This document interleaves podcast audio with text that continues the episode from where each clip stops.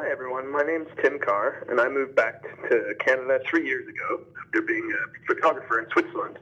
And I founded my company, Solo Digitalis, right here in Hamilton.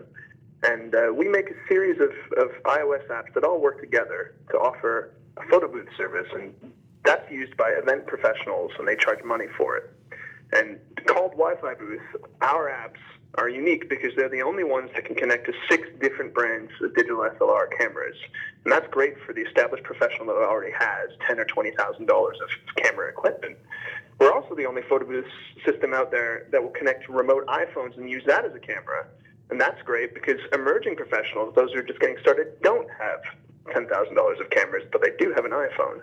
It's also great because iPhones have computational photography, and that's something that Apple's been investing into a lot in the last few years. And we are the only photo system out there that's leveraging that and starting to produce really great results thanks to Apple's investments.